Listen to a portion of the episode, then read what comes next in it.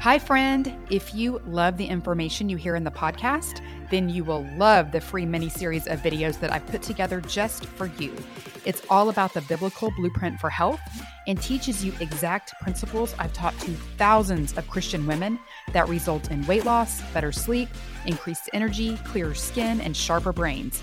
You can go to thechristiannutritionist.com slash miniseries to grab this free set of short, powerful teachings that will show you how to create better health God's way. It's at thechristiannutritionist.com slash miniseries. Go check it out now. When King Solomon built the grand temple to house the Ark of the Covenant and the Spirit of the Lord, he was utterly humbled to think that the presence of God would deign to live among the people. He said, But will God really dwell on earth? The heavens cannot contain you. How much less is this temple that I have built?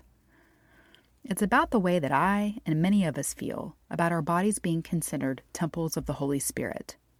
We house the Lord much in the way that the temple Solomon built. It just feels so incredible, so unbelievable, so unworthy to have God Almighty, our Creator, living inside of us with access to Him and His power at all times. It's with the same wonder that we can use Solomon's exact words to regard ourselves. But will God really dwell in this body? The heavens cannot contain you. How much less is this body?